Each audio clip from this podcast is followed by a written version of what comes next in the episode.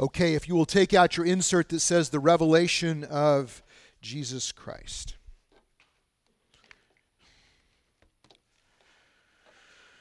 The four horsemen of the apocalypse. That's what we're talking about today. Now, in this insert on the inside is Revelation 6 and 7.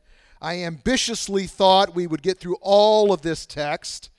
And this morning at about 6 a.m., my wife said, Honey, how's it going? I just said, and I said, I don't think we can get through all of it. And she said, Wisely, well, don't try.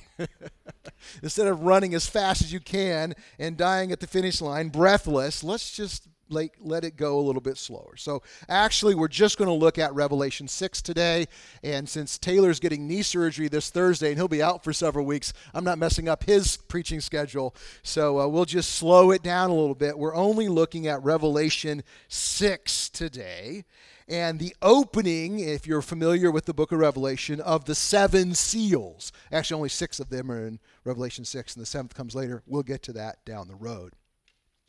Now we're getting into the really into the heart of the visions of Revelation now as we're going to go through this book, and uh, it's it's a good time for me to say something like this.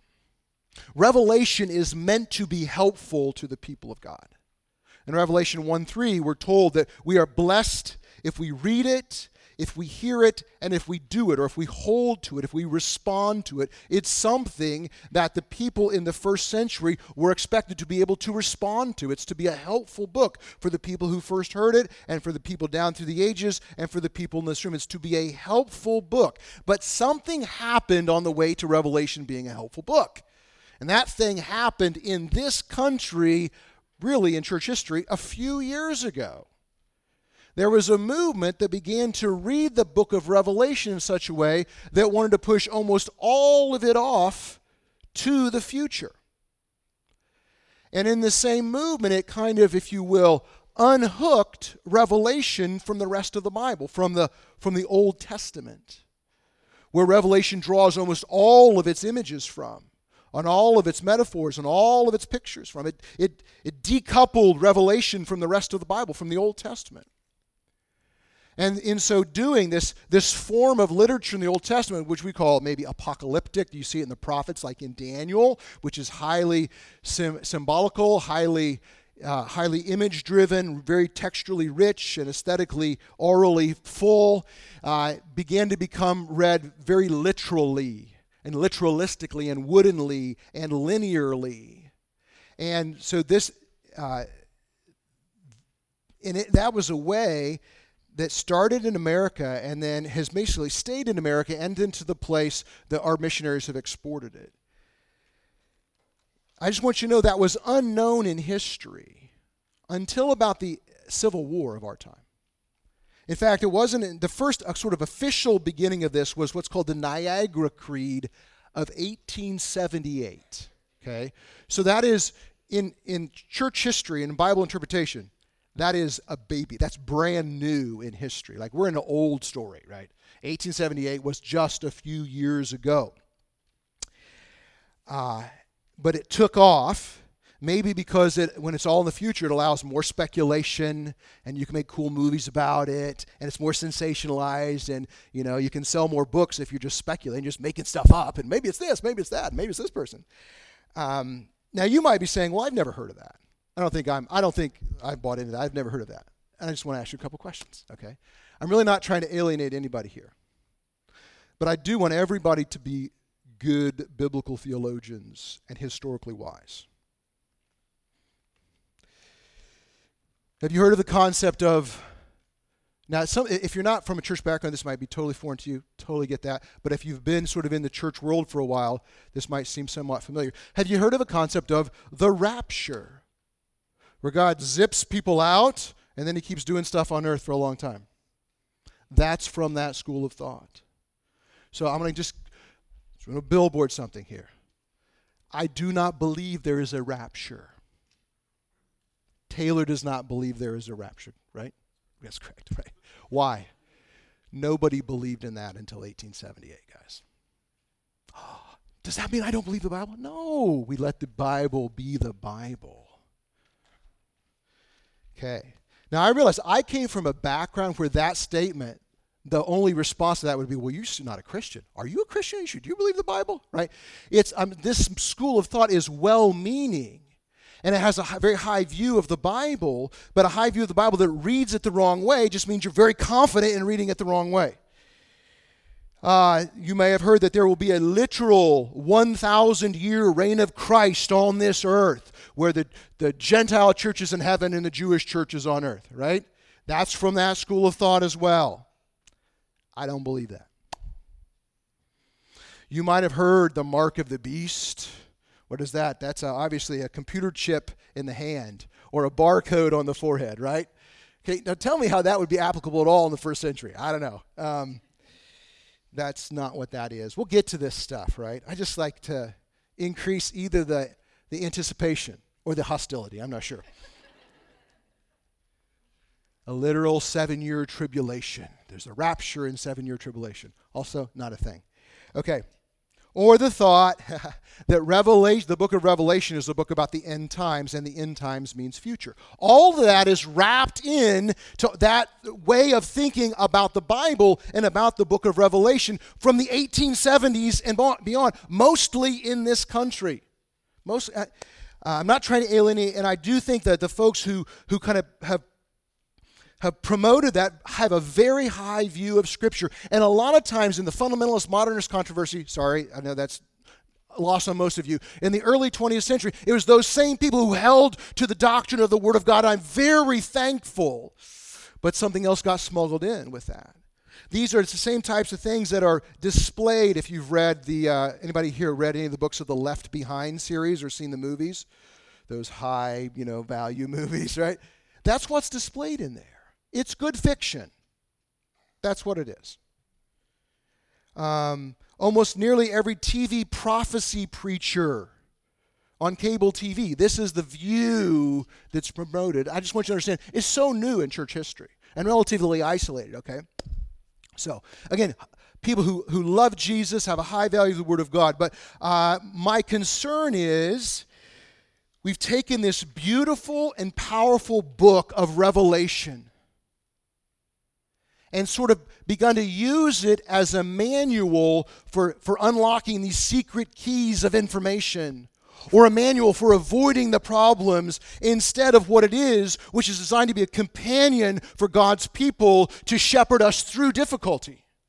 That's what it was meant to be. That's why we are blessed when we read it and hear it and do it. It is this power that brings us hope and, and a resilient faithfulness. It's the way of the God's people of a sort of a, you know, an Odysseus when they were going through the by the island of the sirens. He lashed himself to the mast. This is the power of lashing ourselves to the mast in that way. Or old captains in a storm would have their, their wheelmen lashed to the wheel so they wouldn't let go so they could steer through the storm. That's the effect. That's what the book of Revelation has done for the people of God in history. And I want to encourage us to see it that way for us today. So, uh, we're going to look at the first of the what happens after Revelation 5. We saw last week Jesus, the Lamb, takes the scroll of history and it's sealed with seven seals. We think of those as like wax signet ring impressions that would seal the scroll. And the Lamb begins to open them. And with each successive seal that's opened, a new vision, a new picture appears to the Apostle John of something that's going to happen or is happening in history. And I want to alert you, I put on the back of your uh, insert a little diagram at the bottom, sort of the structure, the literary structure of the seals in Revelation 6 1 to 8 1. And so when we're going through Revelation, we want you to understand how to read it a little more fully as well. So some of Revelation is future, but a lot of it, it displays dynamics of what's been happening and is happening in history. So the, the first five seals are sort of capturing dynamics that have happened since time of John and are happening right now. We'll get into that. And then we do have a final judgment, and then heaven's response of silence. And we saw a couple weeks ago, Revelation gives iterative cycles of this. So this is the same language in the seals, and then in the trumpets, and then in the bowls, right? So there's it keeps showing the same thing from different angles over and over again. So, what we're about to see in these visions, just because they come to John successively, doesn't mean they're like sequentially in history. It means John's limited. Right? He can only see one thing at a time. So, it, movies do this all the way. Uh, there was a movie a couple years ago called Knives Out with Daniel Craig. Not our Daniel Craig, but the other Daniel Craig. The lesser known Daniel Craig was in the movie. Um, where they show uh, a, a crime happening from a perspective and then from a different perspective, and then from a different perspective. No perspective is lying, but you don't get the full picture till you get all the perspectives. That's what's happening in seals one, two, three, four, and five. Okay, your first four seals do this, and then a fifth gives a perspective on the, the same thing. So, we're going to read together, and in your insert where it's bold, I want to invite you to read. Now, there was going to be more when we were going through Revelation 6 and 7, but just to keep you engaged a little bit. So, if you look at the, you don't have much to say in the first couple seals, I know that, but here we go Revelation 6 1 and 2. Now I watched when the Lamb opened one of the seven seals, and I heard one of the four living creatures say with a voice like thunder, Nice. And I looked, and behold, a white horse and its rider had a bow, and a crown was given to him, and he came out conquering and to conquer. So I want to mention here at the beginning that what's revealed in these horses, we're going to see four horses, the four horsemen of the apocalypse. I should have had the Johnny Cash song playing before the service. I really wanted to do that, and I forgot to tell Matt. Um, these, this is destruction of different kinds. But something very subtle is said, or rather not said, in these four, uh, the four announcements. Many theologians point this out. That it's very subtle to say to show that the the call comes from the throne room, the four living creatures, but not from the one on the throne. As if to say, this is destruction and judgment, and it's a it's driven by a lot of evil and selfishness of man and, and, the brokenness of this world. As it's as if to say God is actually sovereign over these things. He's actually governing this, but he's not authoring it. He's governing it and sovereign over this destruction. He is using it. He is permitting it. He is allowing it, but he is not authoring it. So we could say we could say it comes from his hand, but only in that his hand is permitting it. God is not the source of the evil and destruction, but he is using it to his own ends and even able to work good in it. Now, that is beyond us, right? That's beyond our mind. How can God be sovereign over something he's not authoring? That concept how can we how can we act on something we don't understand? We we use this all the time in our life. I was reading an article. There's a worm called C. elegans. C, the letter C, and elegans. It is about one millimeter long. It is an incredibly simple organism. It's one of the simplest organisms we've studied. We've mapped its DNA, big deal. We know all the neurons in its brain. There are 300 neurons, only 300 neurons in the brain of C. elegans. And we have no idea how the brain works in this little worm that's one millimeter long. I was reading a theoretical mathematician recently that said, said uh, we, with all our learning, we have, uh, he used very colorful language, no idea how C. elegans works. And it's got 300 neurons. The human brain has 100 billion neurons. This means that there is no reasonable hope we have in our lifetime, or probably any lifetimes, of comprehensively understanding how the human brain works. We can't understand we can't exhaust our understanding of it. But we know that it does. Right? It reve- we're dependent on what it reveals to us. Like, oh, here's the speech center. Oh, here's the, the center for, for hearing. And so we can do an implant, a cochlear implant that connects to this part in the brain. We know that, but we don't know how it works. Nobody actually knows how it works. But because it's shown itself to us that it works in this way, we're like, okay, we'll take what we've got and work with it. Right? We don't understand how God can be sovereign over something but not author it, but what He's revealed to us is that's exactly the case. Right? And I would suggest there's probably more, even more distance between us and the infinite, eternally omniscient, and eternal God than there is between us and C. elegans. But uh, we, we're willing to take what we understand about the brain and use it, and it's revealed to us. The scripture reveals this to us God is sovereign. And this evil seems to be running unchecked and chaotically in the world, and yet he's sovereign over it and didn't author it. Now, these four horses, uh, we, we don't just make up what they mean. We're, we're going to get the information from somewhere. Now, you've been here a couple weeks. You know, where's the first place we look for interpreting the book of Revelation? The Old Testament. Is there any place in the Old Testament where you have four horses in any kind of judgment? Answer yes. In the book of Zechariah, Zechariah chapter 6. In fact, you have chariots drawn by horses that have four colors, very similar to the four colors here, including red, white, and black. The fourth horse is a different color. Uh, but they, they go out symbolically to announce judgment, to bring judgment on the nations that oppress God's people, and yes, they all ride out at the same time. The picture of horses for judgment makes sense, right? Not because horses are bad and evil, but because they carry powerful agents. So that's the, the picture. Seal one is the white horse. The white horse and a rider. Now, in Revelation 19, you have another white horse and rider who is Jesus. This is not Jesus. This might be, as you pick up, we may do a separate sermon on this. We'll see. There's so many sermons in Revelation that are coming, apparently. Um, there's this theme that gets pulled through Revelation of imitation and counterfeit. Uh, the, you have the, the unholy trinity with Satan, the beast of the earth and the beast of the sea. The beast of the sea has a mortal wound. He was dead, but now he's healed. Does that sound like anybody? That sounds like the lamb who had a mortal wound but was resurrected. You have uh, the mark of the beast is 666, very close to the number of perfection, 777. There's these counterfeiting. It could be this one who rides on a right, white horse in Revelation 19 is Jesus, is counterfeited by this other conqueror in seal number one, the, the white horse but it signifies conquering. The writer came out conquering and to conquer.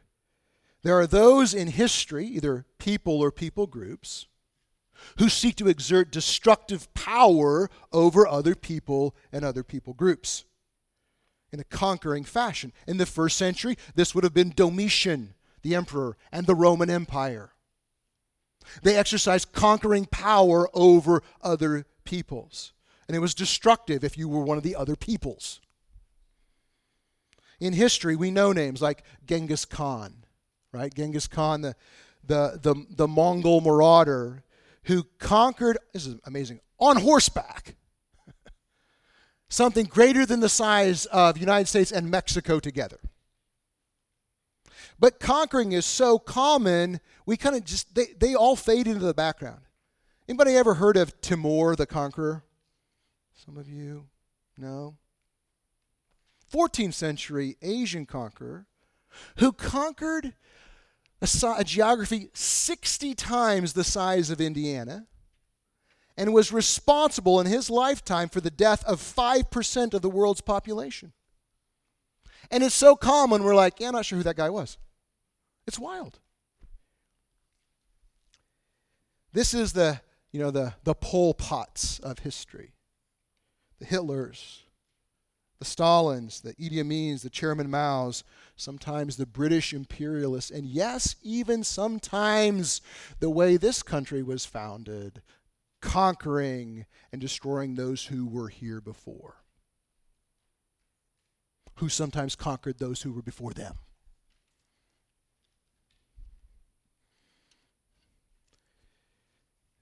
So just the dynamic of one people conquering another and bringing death and destruction. And it has multiple expressions in history. Because it's a dynamic, if you will, that's always riding through history. Right? That horse is riding. And it has multiple manifestations. In our day, we might look to Boko Haram. It's in a different hemisphere, so we hardly think about it. If we were in North Africa, we would think about it.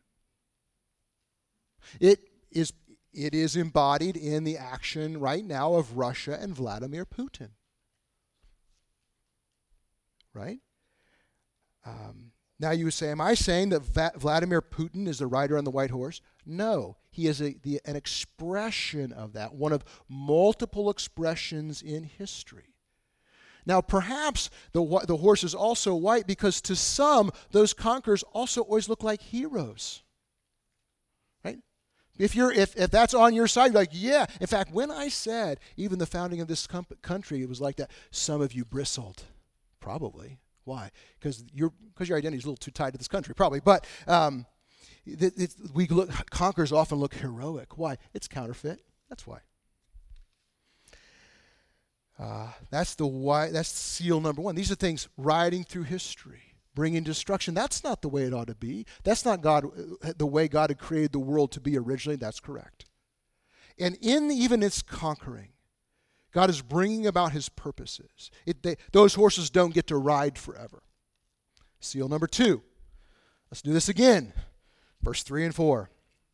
When he opened the second seal, I heard the second living creature say, and out came another horse, bright red. Its rider was permitted to take peace from the earth so that people should slay one another. And he was given a great sword. If the first horse was a dynamic of one people group conquering another people group, the second horse is the dynamic of people groups or communities, however defined, conquering themselves. Violence turning against people in your own community, however you want to define that community. That could be civil wars. Right? We've experienced that in this country. And last year, Taylor did not go to Ethiopia. He was planning on going to Ethiopia to visit our partner church, Trinity Fellowship in Addis Ababa, but he couldn't because there was a civil war going on, and it was so dangerous the senior pastor, Michael, sent his wife, Kanan, and their kids to the States.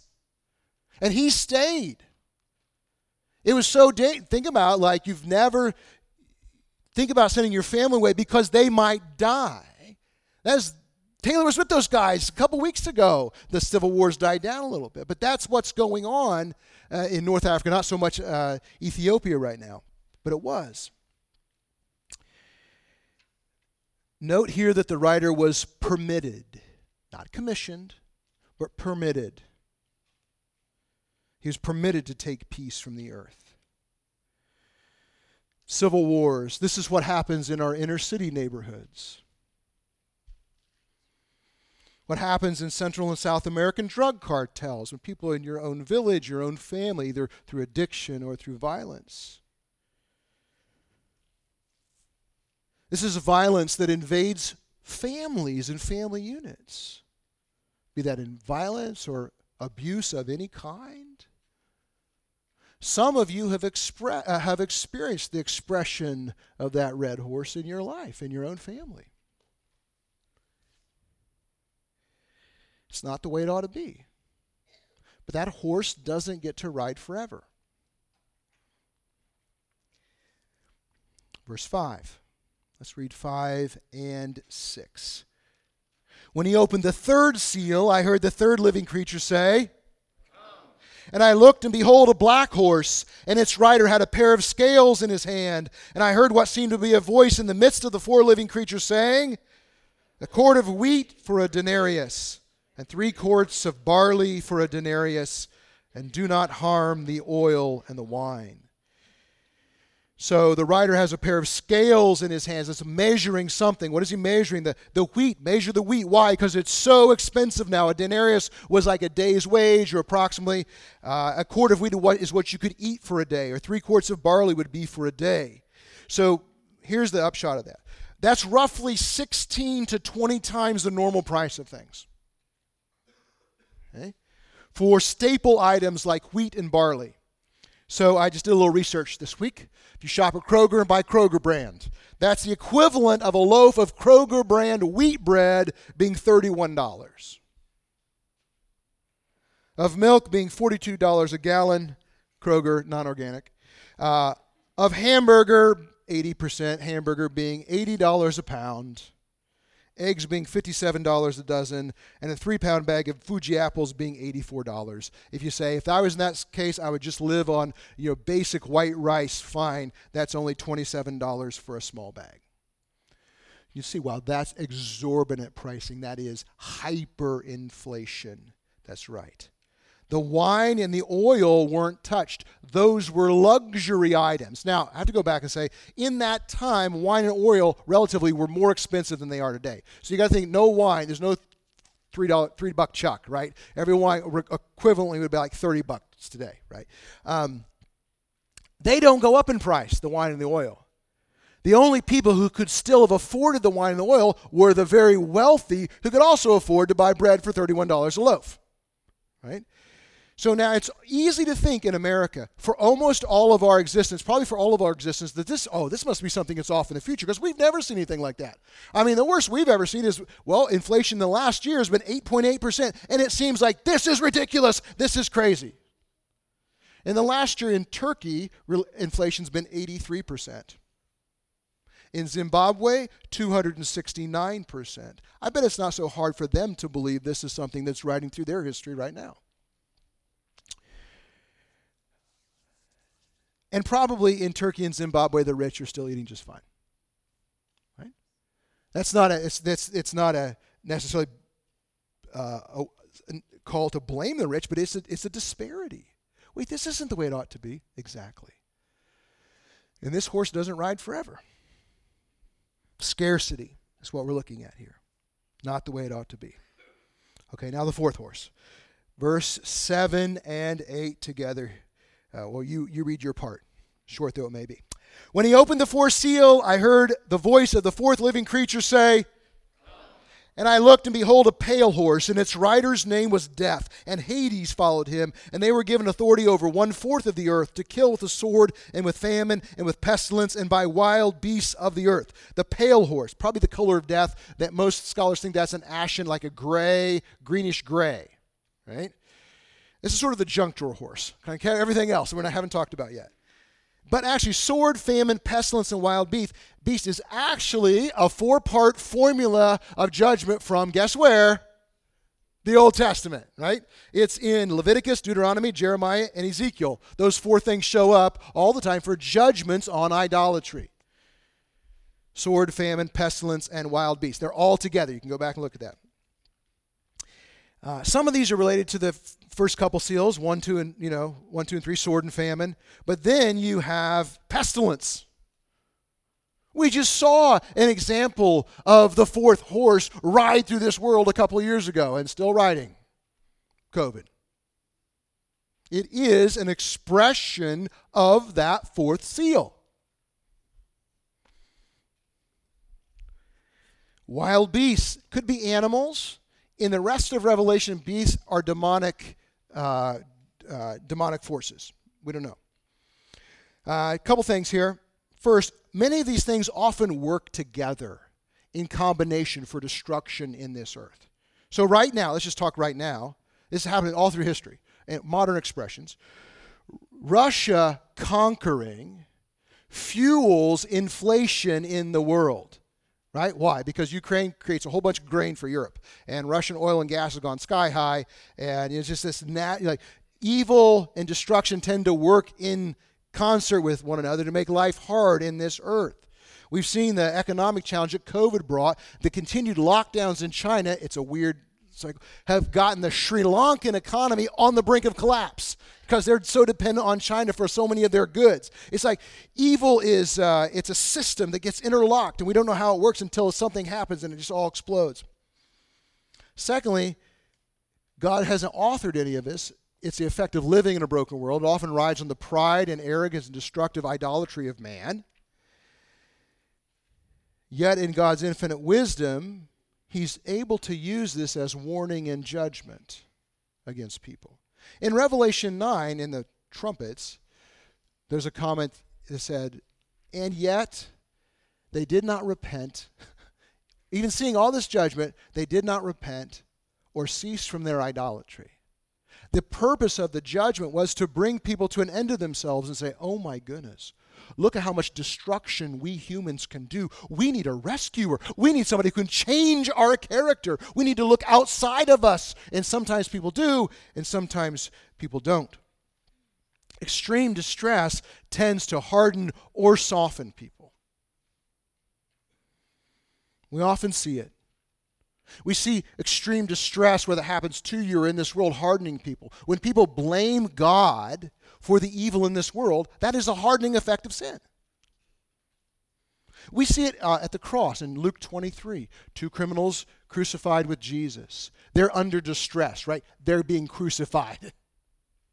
One mocks Christ and one asks for, asks for grace. One mocks God and one sees himself and his need of God. Extreme distress tends to harden us or soften us. Rarely does it leave us where we are. How's that operated in your own life? We don't have to respond well to distress. We can let it harden us. The invitation is to let us let it drive us to Jesus. So, f- the first four pictures are kind of kind of dreary. you have this destruction that's in the earth that God is permitting. It's spreading, but that's not the only thing that's spreading. What's also spreading is the conquering gospel. The gospel's going out into the earth. What happens when you have destruction going out in the earth and the gospel creating converts? You have martyrs. Look at verse. Look at uh, the next verse, verse nine. Let's read this 9 through 11. When he opened the fifth seal, I saw under the altar the souls of those who had been slain for the word of God and for the witness they had borne. They cried out with a loud voice,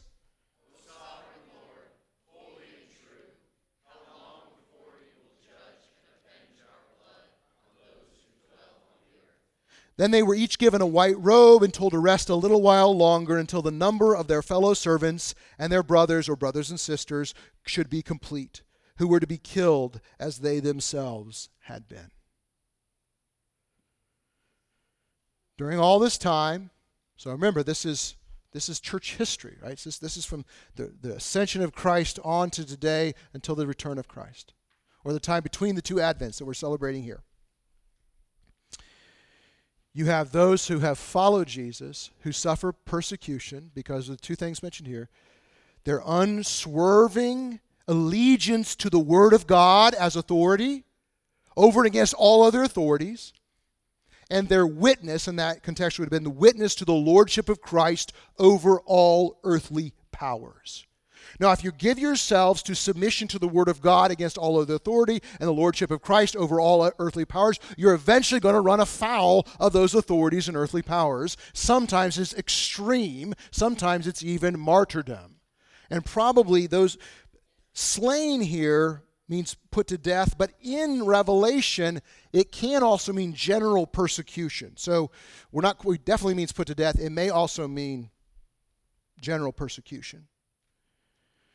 But what's revealed in, in, to John as the fifth seal is opened is that there are those who got caught up in the evil in this earth and it ran against them, and they have suffered persecution for the word of God and their testimony.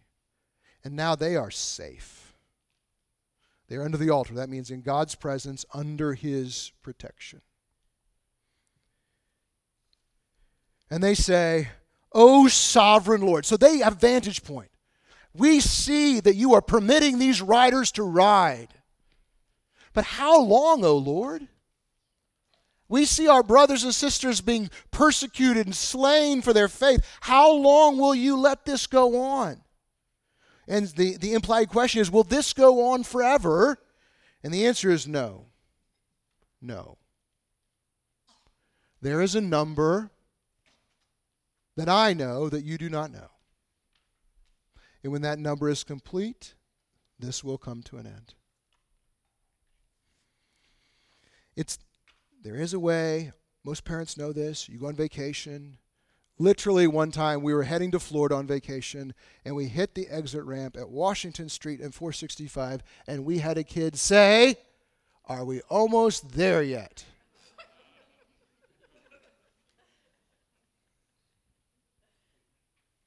And we say, of course, as good parents, almost. they don't know. no, but we will be. One day we will be there yet. We will be there then. And I know to you, kid, in the back seat, cramped in a minivan, every road looks like every other road. And it's true, road after road after road. But we know where we're going. And one day, one road that looks like all the other roads will be the last one, and then we will be there. And that's what this is saying. Yes, destruction runs wild in this earth, but not permanently, and it's not unchecked. The Lord does govern it, govern it, and He has His people in His hand. And He is not unaware of the suffering. In fact, those who have passed on, those who have been brought through that suffering, are protected by Him. And He says, Right now, I want you to rest. Put on a white robe, the righteous robe of Jesus, and, and rest. You are. Uh, you're in a complete state, but it's a temporary state. It, you saw it's the souls of those under the altar. That's a temporary state. It is people awaiting the resurrection of the body and the future and the, the renewal of all things. So it's a restful state, but it's a temporary state.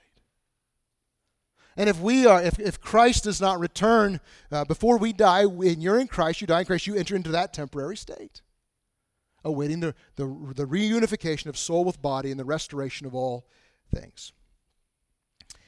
So those five seals are happening, we say, concurrently through history, interacting with each other. But some of Revelation is yet future, including the sixth seal. And remember, we say this comes and goes. So we're to, you see, the, the, this is the final judgment, the sixth seal. It's in, the, it's in the seals. There's a final judgment in the trumpets. There's a final judgment in the bowls just because we're seeing the same thing from multiple angles. What happens here is all the prophetic imagery from Isaiah, Ezekiel, Joel, and Habakkuk of judgment is picked up and like compressed together and dropped in one spot.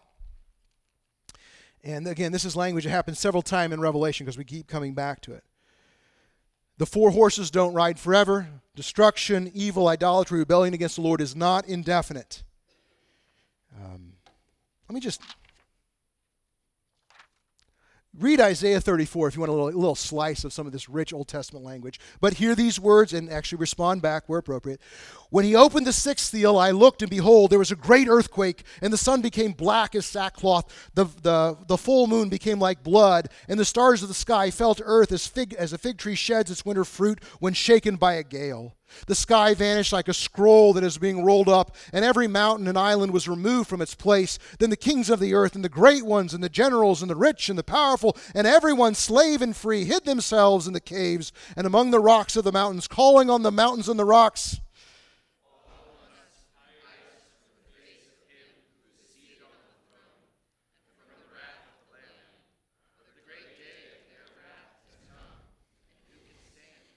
Who is the Lamb? Jesus. Who can stand? No one. There will come a day that is the last day. When all things are laid bare, and there is no place to hide for those who are not hidden in Christ. And this gentle babe, meek and mild, that we celebrate the coming of Christmas, is the Lamb who brings wrath who destroys destruction in this final seal. Evil does not win. Idolatry and rebellion does not go on forever. The work of Jesus is vindicated. His people are protected and finally redeemed and restored on a renewed earth. Now we can see how this would be helpful to God's people through the ages. Now uh, we live we have mercifully missed a lot of this. If you saw in the, the fourth seal, it only had authority to to touch a fourth of the earth, kind of communicating there's a limited aspect to that. In God's providence, in our short time on this earth, in ge- geography in North America, a lot of that has missed us, kind of. We don't know if that will always be the case. Probably not, but it has. But we don't want to be. We don't want to fall into the illusion that well, that must be all off in the future. Just look around at our brothers and sisters in this globe. But also, the threat of persecution can function just like persecution in somebody's life. The threat of persecution can lead to a compromise of the Word of God, not holding to the Word of God, twisting it, adjusting it, making it more palatable to the world, or forsaking it altogether. A threat of persecution can lead to us not holding to the witness of Christ, that He is the Lord above all things that his opinion is uh, more important than all things, than that of our friends, than that of our politicians, our entertainers, and even our parents. That threat of, of reprisal on that can make us tempted to let go. And that's where we need to allow revelation to come and s- set its seat in our hearts and our imagination and say, We are held safe. We're held safe by the Lamb. God delivers his people in and through destruction. Sometimes he preserves us from it. He always preserves us in it, and He'll always bring it through us. And guys, He went first. Jesus went first. As He faced the full force of one empire in the Roman Empire trying to destroy Him, as He faced the full force of His own people trying to destroy Him, and as He quotes Psalm 22 from the cross, which says, Wild animals are around me to destroy me. He went first for us so that we would know that He holds us tightly in Him. So that whatever thing may come, we can endure in hopeful faithfulness. We can see evil in this world and say, ah, I see you, first horse, second horse, you know, red horse, white horse, black horse, pale horse. And you may ride, you may ride over me. You may ride over us. I don't know. But I know at the end, I will stand on the earth with my Lord and all will be made new. If you have that hope in you because of the gospel, we want to invite you to the communion table. This is the tangible, tastable sensation that you are held tight by the Lamb. Let me pray, and I'll invite you to the table. Lord, we are loved by you, preserved by you, and in your sovereign care, sometimes you let, you let the destruction.